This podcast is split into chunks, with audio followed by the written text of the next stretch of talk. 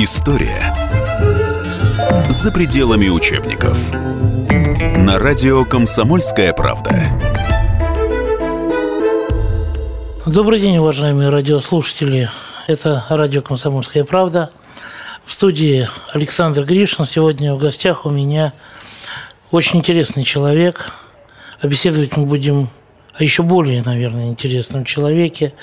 Сегодня в гостях Павел Анатольевич Пожигайло, президент Общественного фонда изучения наследства Петра Аркадьевича Столыпина. Э, собрались мы здесь по тому поводу, что ровно 105 лет тому назад, вот на этой неделе, сначала Петра Аркадьевича Столыпина были произведены несколько выстрелов в Киевском театре, где он присутствовал на премьере оперы. А через несколько дней, 105 лет тому назад, он скончался. Вот. Фигура Столыпина, который совмещал, кстати говоря, пост министра внутренних дел с постом премьер-министра Российской империи, настолько велика, как нам кажется, что и сейчас, по истечении века с лишним, и его реформы, и его мысли, и его идеи остаются актуальными для нашей страны. Правильно я полагаю? Ну да, во-первых, здравствуйте. Ну, как человек э, просто, наверное, влюбленный нехорошее слово, да, неравнодушный, а может быть так искренне верящий в то, что Столыпин был самым важным человеком в истории России. Я уверен в этом. И, как правило, когда мы начинаем общаться, стараюсь объяснить, почему. Я с вами, конечно, полностью согласен. Ну вот, кстати говоря, почему он самый важный? Извините, но он был премьер-министром все-таки при Николае II. Да? У нас масса в истории людей, у нас Дмитрий Донской, у нас Петр Алексеевич Романов, так сказать, император. У нас масса людей, у нас Михаил Ларионович Кутузов, вот, у нас Александр Васильевич Суворов, люди, которые славой покрыли Россию. А вы говорите, что Петр Аркадьевич э, был самым замечательным человеком. Э, естественно, не умоляю всех тех, кого вы перечислили, но перед ними стояли более простые задачи. Они были, может быть, э, сложны в том, что они все были, собственно, связаны с подвигом. Но, тем не менее, когда ты, например, защищая Москву в 1941 году, погибаешь, то, по крайней мере, да, это страшный факт, но ты понимаешь, кто враг и за что ты борешься.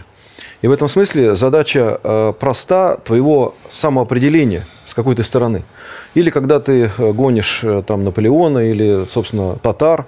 Э, все эти задачи, да, это подвиги, безусловно, для нашего российского государства, но эти задачи были просты в определении, куда ты идешь и ради чего ты можешь отдать свою жизнь.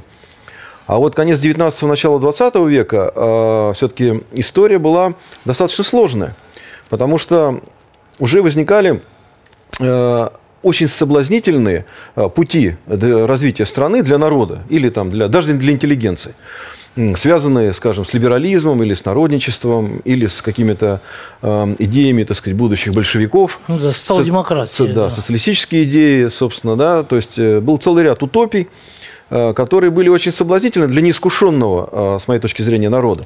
И вот во всей этой каше, собственно, да, э, найти тот самый путь, который мог бы без потрясений, как Столыпин говорил, привести Россию к развитию и к э, светлому будущему, вот в этом была сложность задачи. И с моей точки зрения, вот он ее и нашел. Э, но в какой-то степени, э, поскольку за пять лет был эффект во всех отношениях да, в развитии государства, начиная от демографии, вы знаете, на пике реформ 3,5 миллиона в год прирост населения – 2014 году уже без Столыпина э, страна занимает первое место по темпам экономического роста. Это была пятая экономика. А принял он страну... Но задел был сделан при нем вот для такого э, развития? Вы знаете, э, я считаю, он начал с нуля. Почему? Потому что за делом была революция 5-6 года. То есть вот это лучшая характеристика историческая. Какой был задел? То есть страна э, пылала, жглись усадьбы, разорялись, собственно, да. Э, смута вылилась, э, соответственно, в Москву, декабрьское восстание, и, и революция шагала по всей стране. Э, бюджет был э, нулевой, э, жизнь городового была в среднем где-то 35 дней, Ежегодно убивалось порядка 17-18 тысяч ни в чем не повинных граждан. Собственно, терроры, терроры, полное отсутствие контроля государства – то есть фактически, а, а до этого проигрыш в русско-японской войне, да, буквально накануне. То есть вот какую страну принял Столыпин. Сказать, что был какой-то задел, ну, язык не поворачивается, потому что если дальше посмотреть, что он сделал, да, какие реформы. Смотрите, реформа местного самоуправления. Ключевая реформа, его реформ, не земельная, местного самоуправления. У меня лет 8 назад а, был разговор с Александром Савичем Сложеницыным, он позвонил мне по телефону. А, конечно, я очень обрадовался и даже предложил ему встретиться, он сказал, вы знаете, я сейчас не очень хорошо себя чувствую и там занят, давайте по телефону. Мы 40 минут с ним разговаривали по телефону, обсуждая реформу Столыпина. Он мне сказал в конце, говорит, Павел Анатольевич, я хочу вам просто сказать спасибо за ваши книги. Мое мнение, Столыпин – это главная фигура 20 века, а может быть и всей истории России. Вот почему вначале мы начали с этого. Да? А, я вас очень прошу, занимайтесь и дальше а, а, популяризацией его наследия. И он мне сказал, что Э, для меня главная реформа в реформах Столыпина – реформа местного самоуправления. Вот это я передаю дословно разговор с Александром Исаевичем. Я с ним абсолютно согласен, потому что успокоение революции наступило, с моей точки зрения, потому, что реформа местного самоуправления дала возможность, предоставила возможность попасть во власть людям, да, не сословным людям, иной раз не имеющий даже и э, материального какого-то состояния, то есть любой человек, обладающий, так сказать, там, харизмой, э, способностями, профессией и так далее, мог попасть в, э, условно говоря, в местные, в местные власти разных уровней, уездной там или, так сказать, земской. И, и это, собственно, сняло вот это напряжение, собственно, да, людей, когда они почувствовали, что они могут решать наболевшие вопросы не путем, так сказать, оружия да, или, так сказать, бомб, а легально через органы власти. Естественно, смотрите, параллельно реформу образования, то есть как-то я смотрел сегодня в дебатах, так сказать, да, э, ну, в, кто-то сказал, что, по-моему, Зюганов, он не раз это повторял, что э, вот всеобщее образование только коммунисты сделали. Это неправда. Реформа образования Столыпина впервые в истории России вводила всеобщее среднее образование. Сквозное образование от, соответственно, школы да, до э, вуза. Да, и как минимум, э, все получили возможность четырех, э, четырех классов образования, что позволяло, собственно, научить э, писать, считать там, и читать. Мы вернемся после небольшого перерыва. Оставайтесь с нами.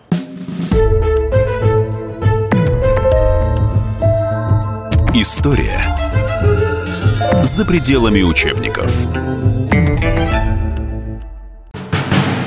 Мы живем в горячее время.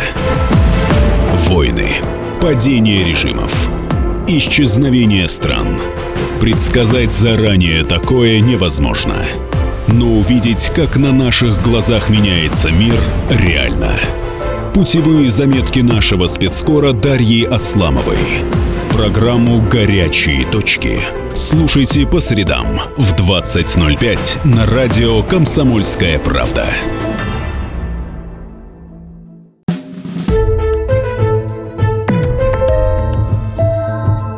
История за пределами учебников. На радио «Комсомольская правда». Здравствуйте, это по-прежнему радио «Комсомольская правда». В студии политический обозреватель Александр Гришин. И у нас в гостях сегодня президент Фонда изучения наследия Петра Аркадьевича Столыпина Павел Анатольевич Пожигайло. Мы говорим сегодня о Петре Аркадьевиче Столыпине, потому что 105 лет тому назад он был смертельно ранен террористом. Мы говорим о том, какое значение имеет Столыпин для нашей страны. Что делал Столыпин? Значит, первое. Ну, как минимум, человеку обеспечивался транспорт для переезда. То есть за вагон крестьянин не платил. Тот самый Столыпинский вагон был рассчитан на перевоз всей семьи со всеми необходимым инструментом, плюс коровы, там, козы и так далее, потому что вторая часть вагона была для скота. Этот Один вагон на одну семью, да? Вместе с животными, с курицами там, и так далее. Понятно было, что человек должен был сняться со своего места, приехать куда-то. Этот вагон был жильем до того момента, пока человек не строил дом. Теперь то есть он оставался ему там, да? Ну, конечно. Когда он приезжал вот тот же Алтайский край, он продолжал жить в этом вагоне, пока, пока он не, построит не выстроит жилье. свой Безусловно. дом. И... Не то, что приехал, вылезай, и, а Нет. вагон забрали. Нет, конечно, ну что вы. Это в сталинские времена, когда возили в вагонах заключенных, их так в Казахстане выбрасывали, да, на снег. Вот, э, княгиня Урусовой как раз воспоминания есть по этому поводу, да, сказать, шикар... потрясающая книга о том, как в советские времена это делалось. В тех же Столыпинских вагонах. В тех же вагонах, к сожалению. Вот. э, Теперь, они приезжали в Алтайский край. Но до этого э, Кривошеин, министр земледелия и Столыпинское правительство, они знали, что там надо сеять. То есть человек приезжал, э, он получал деньги на, для того, чтобы купить, допустим, там, гектар, два, три гектара земли. Решение выдавалось, исходя из количества работающих в семье, исходя из его опыта обработки семьи. Там, то есть учитывалось все, там, да, опыт работы со скотом и так далее. То есть ему выдавалось ровно такое количество земли, которое он мог обработать. Теперь, ему давали деньги. Этот кредит предполагал деньги на, в том числе, консультацию, деньги для того, чтобы, условно говоря, получить необходимое орудие производства, обработать эту землю, получить урожай, и в конечном итоге государство даже гарантировало выкуп продукции. Что э, все шло через земельный банк. Почему? Э, э, и в этом, кстати, первая развилка между 90-ми годами и, и- и- и теми годами. Вся политика и весь инструмент реформ Столыпина, один из критериев этого инструмента был эм, не допустить ростовщический капитал вот к этому первичному распределению земли. То есть, условно говоря, крестьянин мог получить эти, он мог бесплатно переехать, бесплатно получить землю, бесплатно произвести продукт, его продать, но продать землю он не мог.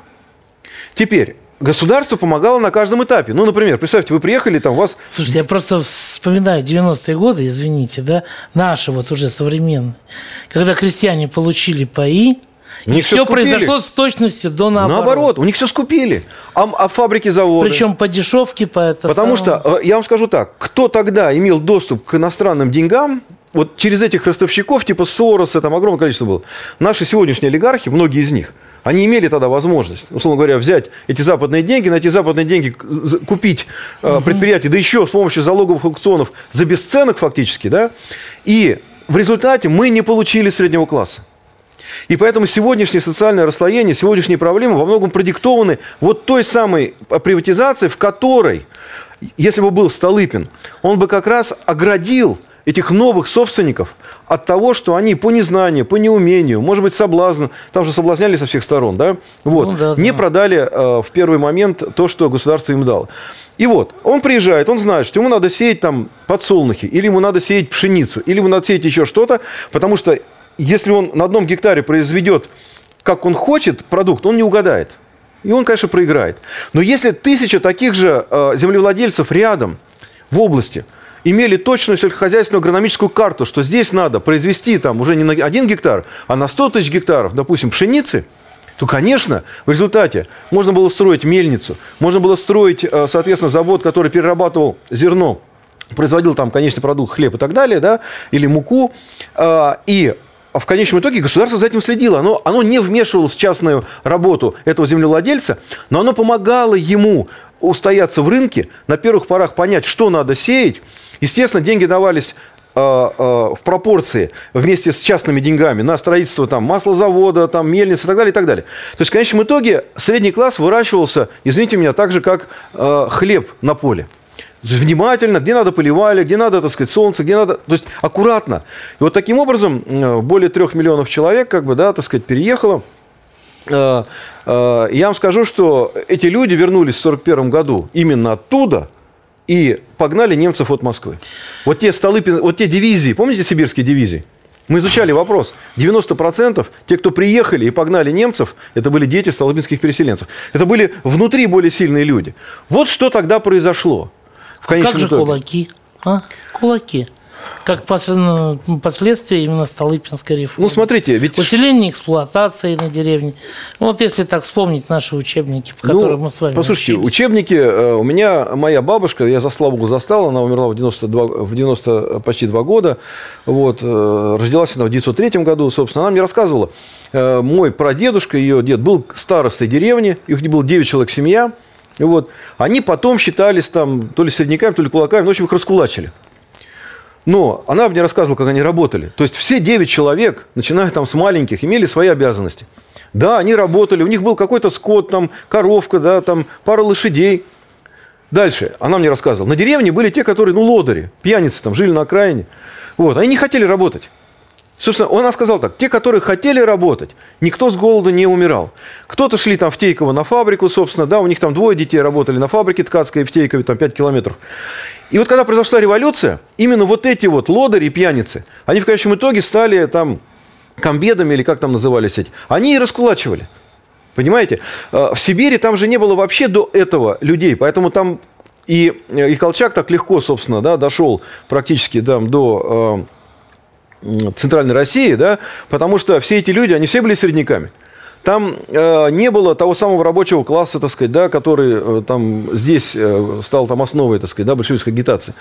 И поэтому там было все сложнее. Э, э, э, но, что я хочу сказать, все-таки роль личности истории велика. В 2011 году Столыпина не стало. У нас есть одна из книг «Тайное убийство Столыпина», кстати, если кого-то заинтересует, вы можете зайти на сайт э, э, фонда Столыпина. Там представлены все наши книги, материалы. Э, мы их не продаем, ну, как это положено, за прибыль и так далее. В основном раздаем. Если кому-то интересно, вот, мы с удовольствием, так сказать, откликнемся, дадим. Тайна убийства Столыпина – это три расследования в тот период было. Так вот, она действительно до сих пор однозначно не решает вопрос. Но кому был невыгоден Столыпин тогда? Вообще его не любили ни левые, ни правые. Правильно. А почему? Потому что для левых он... Он был правым, он, нет, для правых нет, левым. Для левых он был очень опасен, потому что он, он, революция была прекращена не за счет а, так называемых галстуков, которые, кстати, были... Столыпинские галстуки, да. да. Но только надо помнить, что это был указ государя, государя, Столыпин э, в этом законе внес поправку, что каждые полгода Госдума должна была ратифицировать этот закон. Он действовал всего полгода. И как можно Столыпину приписывать э, э, э, этот закон, если он был исполнителем закона, который был принят, соответственно... То есть это не он разрабатывал? Да нет, конечно. Вот этот закон о военно-полевых судах. Ну, указ, указ государя был принят. То есть, понимаете, разрабатывать там могли огромное количество людей, тем более сам Столыпин, естественно, его не писал. Но что я хочу сказать? Я, конечно, я за этот закон, Потому что если бы тогда э, там 800 с небольшим человек не были расстреляны, это те, которые кинули бомбу на улице, э, убили там десятки, может быть, там гражданских людей, и в конечном итоге посадить их было невозможно, потому что они бежали с каторги на следующий день, собственно, да, и опять, так сказать, ну, как вот шахиды, да, вот мы имеем дело с такими же. Вот идет шахид, хочет тебя взорвать. Да? Ну, э, отпусти его, он опять себя взорвет. Вот такие же были фанатики тогда. И Столыпин говорил, что надо отличать кровь на руках хирурга и кровь на руках палача. Потому что вот эти 800 убийц, фанатиков были казнены, а всего было 3000 смертных приговоров. То есть из них 2200 не были приведены в исполнение. Это тоже надо отметить. Так вот, 800 человек, э, убийц, да, были казнены. Но в 909 году Столыпин и государь гуляли по Марсову полю без охраны страна успокоилась. Значит, они не успели, так сказать, достать Савенко. Вы знаете историю с, э, в Финляндии, когда был взорван отель с этими СССРами, да, вот. Но Савенкова предупредили, он там через окно убежал и был в Англии. То есть закончилась революция в 2011-2012 году и не пахло никакими террористами. То есть это, это полностью заслуга Столыпина. То есть, с одной стороны, жесткость Э, в наведении порядка. Но то, что сегодня у нас, допустим, творится с вот этим всем э, игиловскими проявлениями, да, так сказать, в... Ну, вот. с бандитским, да, терроризм. Сказать, подпольем, В чистом виде, да, терроризм. Вот это то же самое. Но одновременно он открыл ворота через реформу местного самоуправления для реализации любого человека, независимо от сословия и денег – по его таланту. Одновременно он в экономике, в бизнесе дал возможность реализоваться любому человеку, независимо от стартового капитала, связи, блата и, э, собственно, коррупционных каких-то отношений. Это тоже важно. И третье.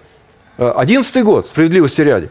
Он подает э, государю записки по национальному вопросу. Три вопроса в этом журнале было. Первый. Отмерно черты оседлости для, для евреев – впервые в истории России, надо отметить. А, второе – это демаркация польской границы по преимуществу проживающего населения. Я сейчас поясню, почему я об этом говорю тогда. И третий, а, и третье – отделение Финляндии в течение там, 20 лет. Вот смотрите, ключевой вопрос. Вот Почему я... О евреях. Люди, граждане еврейской национальности должны иметь одинаковые права с остальным населением. Так, по-моему, звучало одно Знаете, вторая часть какая была? Государь если мы сейчас не э, уберем этот атовизм нашего прошлого и, с моей точки зрения, э, достаточно несправедливую и позорную страницу в истории России, то огромная часть этого талантливого народа, которая могла бы пойти в экономику на благо России, пойдет в революцию, и Россия утонет в крови. Дословно говорю, речь Столыпина. Что произошло в 17 году? Провидец. Поэтому, когда мы э, сегодня иногда допускаем некие, так сказать, э, обвинения, те или иные, так сказать, национальные и так далее, я бы хотел вспомнить вот этот момент. Понимаете, это очень важно, что он же стратегически мыслил. Он смотрел на сто лет вперед. Мы сегодня имеем Майдан на Украине во многом потому, что этот закон не был реализован. Ну и отделение Финляндии комментировать не буду, потому что все понимают, что Финляндия все равно отошла только с финской войной, в которой погибло там сотни тысяч э, э, наших солдат-офицеров. Ну, мы снова вынуждены э, уйти на перерыв, но просим оставаться с нами. Дальше будет не менее интересно.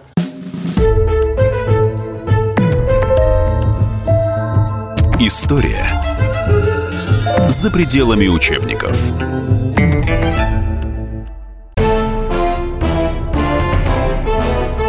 Товарищи солдаты и офицеры российской армии. Полковник Баронец разрешает обратиться. Звоните и задавайте накопившиеся вопросы. Угроза НАТО, жилье для военнослужащих и перевооружение России – Обо всем этом Виктор Баранец знает лучше других. Программу «Военный ревю» слушайте по будням с 5 вечера по московскому времени.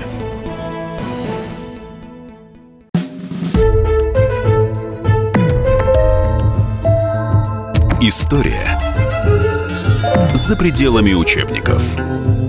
На радио «Комсомольская правда» студии радио «Комсомольской правды» по-прежнему Павел Анатольевич Прожигайло, президент Фонда изучения наследия Петра Аркадьевича Столыпина. Мы продолжаем разговор об одном из самых замечательных премьеров в истории нашего государства. Возвращаясь к военно-полевым судам, я хочу просто для наших а, радиослушателей пояснить, что они были введены в действие 19 августа 1906 года и прекратили свое существование буквально через полгода, как вы сказал, уважаемый гость, в апреле 1907 а вот. Это, в принципе, такое полугодовое чрезвычайное положение. И, кстати говоря, не по всей России – а только в тех областях, где были массовые вот такие вот выступления, где а, действительно а, восставшие там или, я не знаю, грабители, убийцы и так далее действительно грозили а, уничтожить власть. Ну, страна разваливалась, понимаете, во многих областях власть вообще потеряла контроль. Если вы, например, даже... Куда их сажать? То есть э, раньше каторга же вообще, помните, сколько Ленин бежал там с каторги, да? То есть если сейчас оглянуться. И еще один момент, учтите. Ну, Ленин на каторге не был. Он, ну, был, он был в ссылке. Ну, в ссылке, да. Ну, а с каторги тоже бежали. Да, да. С каторги Товарищ бежали, кому, да. например. Вот смотрите, а, что тоже очень важно. А, у Столыпина был товарищ министр внутренних дел по фамилии Курлов. Это был не его человек. Столыпин несколько раз пытался убедить государя а, поставить другого человека. Почему? Потому что Курлов ведал тайной жандармерии. И фактически, извините меня, вся разведка да, того времени, да, которая действовала и за пределами России, была не в руках Столыпина. Это вот возвращаясь к его убийству, я считаю, что, конечно, истоки его убийства лежат здесь, но при этом, что интересно, а, что у Курлова, там, ну, Курлов, Спиридонович, да, так сказать, а, там, Трепов, да, они, э, с моей точки зрения, имели определенные контакты с англичанами. То есть предположить, это потом выяснится уже там, когда Антанта и все остальное, предположить, что э, интересы, скажем, да, в какой-то степени иностранной разведки могли соответствовать интересам вот этой коррумпированной да, верхушки власти в России вместе с салонами Вырубовой, да, э, могли совпасть, кстати, так же, как и э, революционеров. И в этом смысле орудие убийства Багров – Э, был очень удобен, потому что одновременно еще я так считаю, был несен удар э, по вопросу, так сказать, э, отношений с еврейской частью населения. Потом пошли еврейские погромы. И я думаю, что кто-то очень внимательно наблюдал за тем законом, который в апреле 2011 года внес Столыпин. И этот закон практически выбивал революционный накал, революционную базу идеологическую у, скажем, лиц еврейского населения в России – Э, кто-то серьезно за этим наблюдал, ну, в купе со всем остальным. И поэтому, на самом деле, он был в этом смысле невыгоден революционерам, потому что они теряли, вообще, как Ленин написал, да, что если реформа продолжится дальше, то нам можно, так сказать, забыть про революцию в России. В этом смысле он был опасен. Он был опасен для а, верхушки власти в той моей стране, потому что все крупные землевладельцы практически да, были под ударом этих реформ. И а, а они были в Госсовете. И они манкировали большинство законов э, Столыпина. Именно они э, э, вернули назад журнал по национальному вопросу того времени, поскольку многие также имели земли и в западных областях Украины, собственно, да, и, и Финляндии. И в том числе, так сказать, были свои интересы не пустить, там, условно говоря, там, еврейское население там, в банковскую сферу, ну и так далее. То есть там много было разных интересов. И, э, и в этом смысле, безусловно, он был для них совершенно неприемлем. Другой вопрос, что Столыпин, вот я иногда характеризую его, привожу такой, э, куп, э, так сказать, куплет из, э, эм, из стихотворения Лермонтова. «Погиб премьер, невольник чести, пал оклеветанный молвой, свинцом груди и жаждой мести поникнул гордой головой. Не вынесла душа премьера посора мелочных обид, восстал он против мнений света, один как прежде, и убит.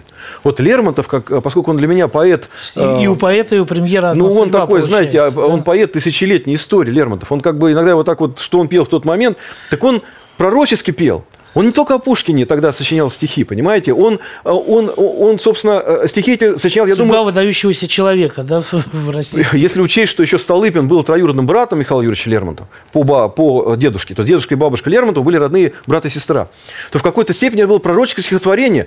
Почему я вначале сказал, что он для меня самый важный? Потому что он стоял в самое сложное время в России, он в этом сложном времени, не обладая абсолютной властью, которой обладал там Петр I или там в то время Дмитрий Донской, скажем, да, или а, в конечном итоге, так сказать, Суворов решая чисто военные задачи, да, он, он, он, он лавировал между Думой, государем, всеми этими элитами, но тем не менее, в полностью разрушенной стране, обнуленном бюджете, да, и, казалось бы, ну вот на пороге катастрофы, он вдруг к 13 году, уже два года после его смерти, делает страну ведущей экономикой мира. Страна, которая практически, так сказать, приросла там почти на 30 миллионов человек. Страна, в которой зерна продавали да, за границу больше, чем золото к 2013 году. И вот одна из книг у нас есть, эм, мы перевели с французского книгу Тири, это комиссия, которая была, э, так сказать, инициирована парламентариями Франции и Англии. Они приехали в Россию и в течение полугода анализировали, собственно, состояние страны. Это, там не было ни одного русского человека. То есть это были журналисты, экономисты. Тири был одним из ведущих журналистов, экономистов того времени. И они провели рентгеновское сканирование страны по всем а, сферам. В этой книге есть все. Там и оценка образования, и оценка демографии, и оценка развития там, столетийной промышленности, и угольной, и так далее, и так далее. И а, сельское хозяйство. И вот вывод, который делает Тьери, не мы. Что если дела у России будут продолжаться таким же образом, как между 6 и 13 годом, то к середине 20 века население России будет 445 миллионов человек. При, при этом население шести ведущих стран Европы 420 миллионов человек. И Россия будет, значит, ВВП России будет превышать там, на 15% ВВП шести самых развитых стран Европы. Ну, все остальное можно было Вместе взятых. Вместе да. взятых, да. И э, Россия будет доминировать во всех смыслах, военном, э, интеллектуальном, научном и так далее. Вот это был такой, знаете, ну, грубый, но интегральный, как бы, да, собственно, вывод этой комиссии по тому, что происходило в России. Я не исключаю, что через... Я думаю, пол... в генеральных штабах Через полгода начинается... Европейских стран. Слушайте, Первая мировая война через полгода началась. Конечно, не случайно. Ну, конечно, не случайно, потому что Столыпин же не зря говорил, дайте 20 лет покоя, и вы, и практически, он, это он говорил, вы не узнаете нынешней России. А государю он говорил, не воюйте ни с кем 20 лет, потому что вы проиграете все войны. 20 лет дайте мне, я построю новый флот, армию, мы укрепим, так сказать, да, э, экономическую ситуацию, и дальше Россия будет непобедима. Вот именно этих 20 лет и не дали. Сначала убили Столыпина, да, а потом в 2014 году началась Первая мировая война. Ну и потом революция. Слушайте, ну его убивать-то хотели и раньше еще на самом деле. Сколько на него покушений ведь было? Ну, они были, как вам сказать, все-таки не профессиональные, с моей точки зрения. Там стреляли в Саратове из кустов, там серьезное покушение было на Аптекарском острове в шестом году, да, когда два террориста зашли э, в этот дом. Кстати, мы фондом Столыпина э, восстановили э, памятник на месте этого взрыва в память погибших людей. Даже нам удалось... Там должен был построен новый дом многоэтажный в Петербурге. Это уже было там в 2000-х годах. Вот. Нам удалось изменить дизайн этого дома. Он вместо прямоугольного стал такой вот подковой. И в центре этой подковы мы восстановили стелу, которую поставил Николай II э, после этой трагедии, когда 34 человека были убиты. Если кто будет в Петербурге, Аптекарский остров, прямо на берегу набережной не вы, вы увидите этот памятник.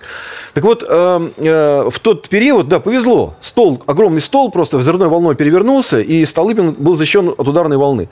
И так сказать, пострадал там мальчик с балкона, да, девочка, вы знаете, Наташу, так сказать, взрывной волной, его. да, вы, вы, выбросила на улицу, и она попала под пролетку террористов. Вот. А, ну, погибли адъютанты его, собственно, да, там, на самом деле, люди, которые в приемной просто ждали. Вот это был случай, серьезный теракт, ему просто повезло. И Наташенька, к счастью, так сказать, сохранила ноги, но прихрамывала всю жизнь. Интересный еще один момент. В воспоминаниях Столыпина есть. Всю ночь молились преподобному Сергию Радонежскому за Наташеньку, потому что Боткин вечером сказал, что если к утру будет, ну, гангрена будет нарастать, придется ампутировать ножки.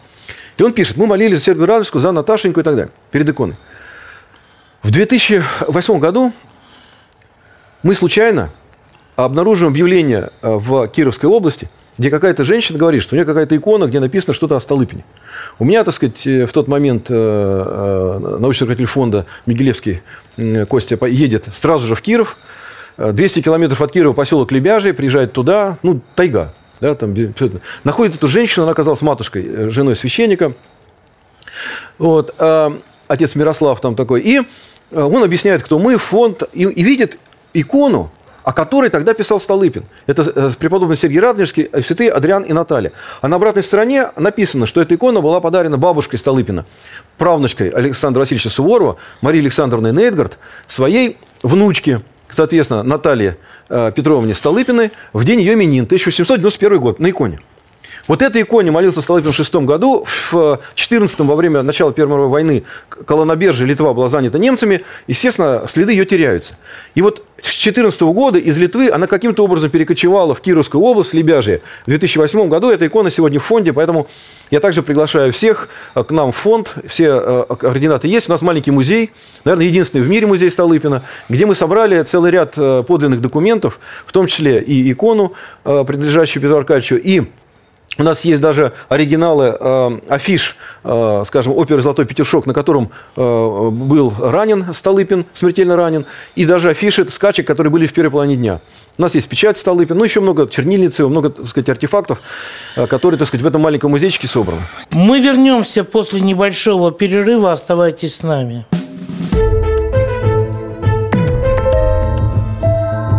История за пределами учебников.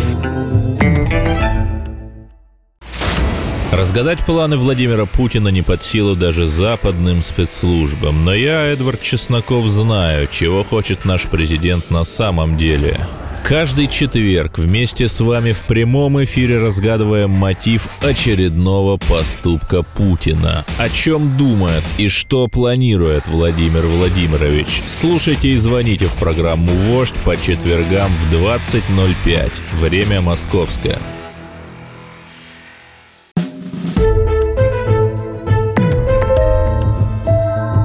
История за пределами учебников на радио «Комсомольская правда». В студии радио «Комсомольской правды» по-прежнему Павел Анатольевич Прожигайло, президент Фонда изучения наследия Петра Аркадьевича Столыпина. Мы продолжаем разговор об одном из самых замечательных премьеров в истории нашего государства. Не воюйте, значит, говорите, государь, 20 лет, да? Не воюйте ни с кем. То есть Первой мировой, если бы он остался же, я понимаю, что слагательное наклонение, так сказать, не существует, но все-таки Первой мировой могло бы не быть. Ну, я думаю, что мы были бы сегодня как Китай. Вот с моей точки зрения, да, неважно, так сказать, я сейчас не имею в виду коммунистическую идеологию китайскую, да, Столыпин, что очень важно, почему он для меня исключительный, да, все-таки он попал в очень точную, как бы, да, э, точку соответствия духа реформ и мировоззрению русского народа. Вот, ну, русское я имею в виду ну, на тот период, да, собственно, да. Хотя, еще раз говорю, э, закон о свободном вероисповедании, это же тоже Столыпинская реформа. Собственно, да, мусульмане получили там много прав, и можно было строить мечети. Это тоже Столыпин. Вот. И э, он, он как бы успокоил страну, то есть все вот эти напряженные узлы были решены. Но что самое главное? Столыпин через эти реформы смог реализовать творческий потенциал народа. Вот что, скажем, в русском православном человеке самое главное, да, один из самых главных грехов – закопать талант – Понимаете, изначальный замысел о человеке предполагал, что человек стремится ну, к божественной высоте. Да? Но это у нас не трудно, извините, когда вся окружающая жизнь, это и сейчас не трудно закопать свой талант, когда вся окружающая жизнь ставит тебя одну препону за другой. Никто не говорит тебе, иди и прояви свои таланты. Послушайте, э, а как вы... Ну, вот, представьте, вот ребенок, да, он родился, ему там два годика. А, а, родители говорят, ну, вот тебе дверь, иди и реализовывайся. Все, мы, свобода, делай, что хочешь. Ну, он с голоду помрет, там, может, через неделю, если, не дай бог, не попадет добрым людям. Народ в какой-то степени как дитя.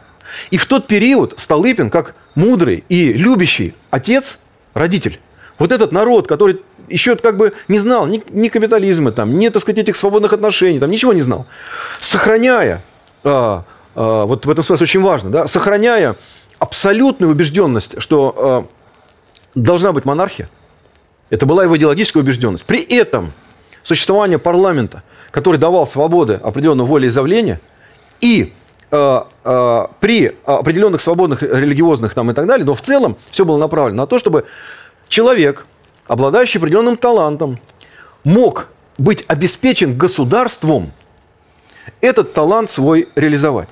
Если ты талантливый э, фермер, значит, ты мог иметь землю, э, деньги достаточные. Э, да? В чем проблема сегодняшнего капитализма? И в чем проблема ограничения сегодняшнего таланта? Без стартового капитала бизнес, с моей точки зрения, невозможен. Он был возможен в 90-х годах, когда еще все делили, можно было, так сказать, там что-то заработать. Вот. Я там уехал в Таджикистан, там во время войны хлопок продавал. Мне, а некоторые мне говорят, вот, вот ты там не бедный человек. И я говорю, ну, я предлагаю, езжайте вот сейчас в Таджикистан, можно в Афганистан, например, съездить, или в Сирию, и позаниматься там бизнесом. Но у меня не было ни родителей крутых, как бы, да, не... я закончил службу в армии, как бы и вышел в одной шинели на улицу. Да? Папа умер рано, поэтому попечение мамы, там, бабушка. В этом смысле биография ну, достаточно справедливая. Да? То есть никаких, так сказать, в этом смысле ростовщических денег у меня не было. Вот так вот, рискуя где-то, да, так сказать, я собирал. Вот. Тогда был не женат, сейчас, слава богу, так сказать, э, шестеро детей, и все, все хорошо. Вот. Э, но э, э, в этом... Но одного больше, чем у Столыпина, кстати говоря. Ну да, одного больше, да. Вот. Ну, как-то, ну да. Иногда я тоже думаю, но у меня четыре мальчика, у него был один. Ну вот. Поэтому вот он заботливо, да, все, что такое он сказал, вот свобода, все, езжай в Сибирь, что хочешь делай. Вот как стоит гектар на Дальнем Востоке. Послушайте, а что с этим гитаром делать? Ну, билет же тоже не оплачивают. А жить где? А что с ним делать? А э, еще где-то в лесу. То есть что делало государство? Они же занимались еще ирригацией, мелиорацией, то есть а, а, развитием дорог, железных и так далее. То есть государство решало инфраструктурные задачи. Тебе нужно было только лишь приложить свой труд и свой талант. Вот Собрать капитал. семью и свой скот. Что То есть капиталом а, такого человека был его труд и его талант. Ничего больше ему не требовалось. Так это нынешний переселенец Столыпинскому позавидовать может, получается. Фу, еще как. Понимаете, еще как, потому что э, все-таки в те времена и коррупции такой не было. То есть они приезжали, их, э, по крайней мере, никто не обирал. Даже случаев таких вот мы сколько занимаемся этими письма, письма и так далее, не было, да? То есть, на самом деле, еще, ну, видимо, была еще вот, Кстати там... говоря, народ писал Столыпину, нет? Нет, писали, безусловно, письма. И, э, собственно, самое, я так, самое гневное письмо из всех писем, которые, так сказать, вот я лично читал, это письмо Льва Толстого. Вот. Потому что еще один человек, которому наступал на горло, это был Лев Николаевич Толстой. Понимаете? Потому что все-таки я считаю его главным провокатором 20 века и главным ответственным за русскую революцию. То есть э, вот иногда люди, обладающие харизмой и обладающие определенным талантом, э, вот могут смутить народ. Понимаете? Вот так же, как ну, это во все времена было, да, так же, как, собственно, и большевики, эм, э, целый народ, так сказать, да, смогли взять в плен, да, вот этой утопической идеи, и в конечном итоге вместо там 450 миллионов человек мы имеем сегодня там 140 миллионов ну, человек. Ну, вы знаете, я тут с вами не совсем согласен, потому что те же большевики, большевики не рушили империю. Империю порушило Временное правительство, февральская революция. Большевики рушили уже ту Российскую Республику, объявленную. А империю-то они как раз собрали потом. Нет. Вот, э, Смотрите, вы, слушайте, вы знаете, как, сейчас, какое, какое было с этой мыслью, брожение в областях с, с, самостийности, с этой мыслью я согласен. Я согласен. Значит, я просто объясню. А потом что... Аплан Гуилро, например. Это да? Столыпинские времена. Как, как ну это? так, проекты Столыпинские были использованы. Э, почитайте Кондратьева Чьянова. Но э, э, я просто с вами согласен, я поясню мысль свою. Да? Я согласен, что главная революция катастрофическая для России была февральская, не октябрьская. Октябрьская революция – это была защитная реакция страны на полное уничтожение. Вот это моя позиция. Я имел в виду, что достаточно на сегодняшний момент да, э, утопичная идея да, построения коммунизма, то есть ну, утопичная это... идея большевиков смогла получить там абсолютное большинство поддержки в стране практически, да, потому что понятно, что война белых и красных показала э, соотношение сил.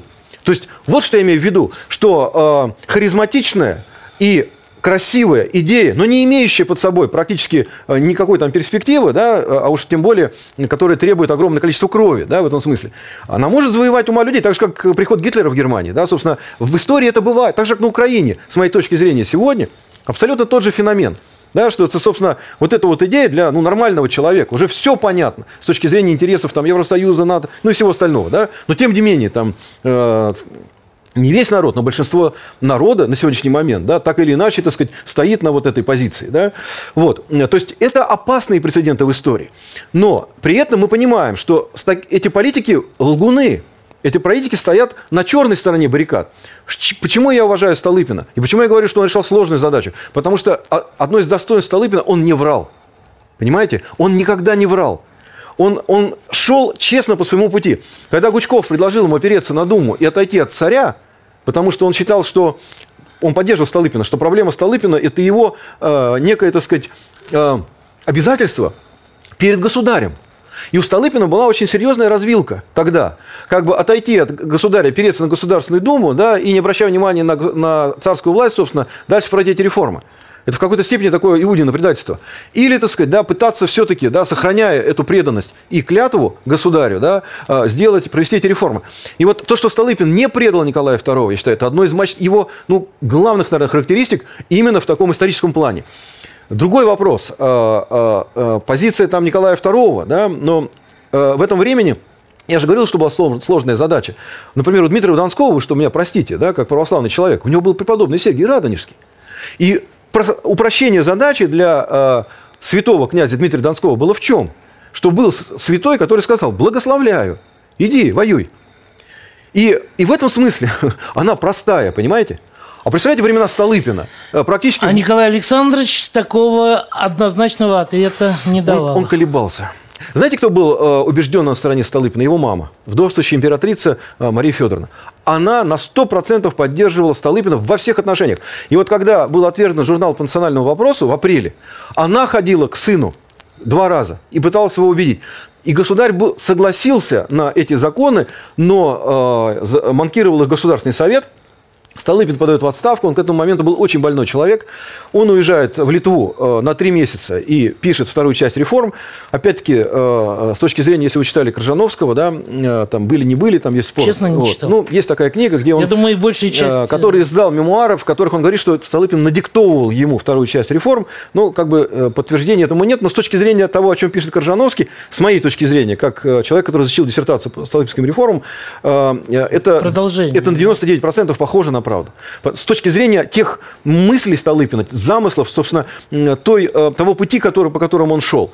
И э, можно было предполагать, что дальше и план ГЛРО, и, пересе... и создание серьезной промышленности на Урале и за Уралом, и заселение Дальнего Востока, и мощные отношения с американцами для того, чтобы нивелировать риски со стороны Японии и со стороны э, Европы.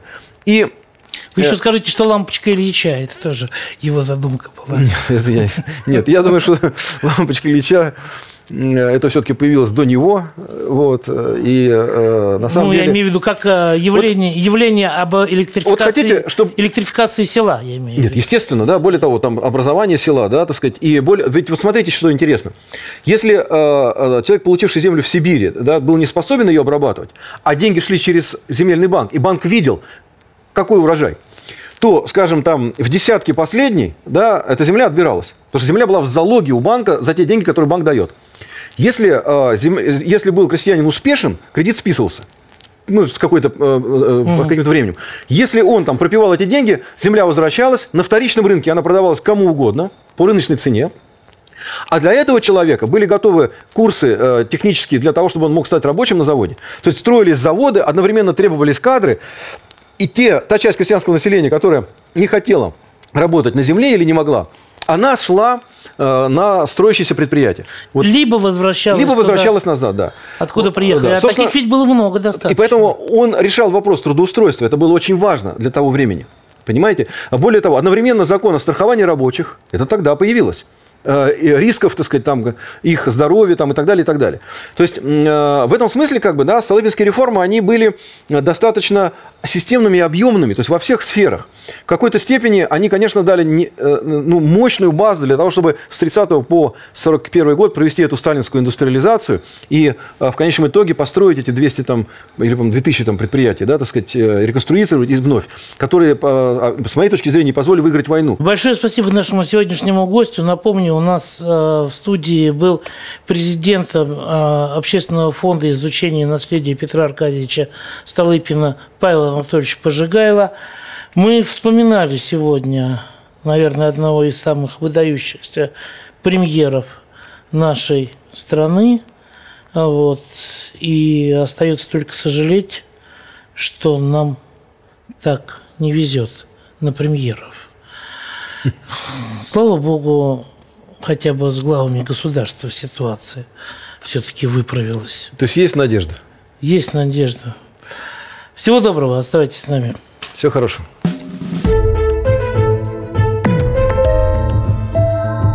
История за пределами учебников. Мигранты и коренные жители. Исконно русская и пришлая. Культурные конфликты и столкновения менталитетов. Пресловутый НАЦ-вопрос встает между нами все чаще и острее. Ставим его ребром на радио «Комсомольская правда». Программу «Национальный вопрос» слушайте каждую пятницу после восьми вечера по московскому времени.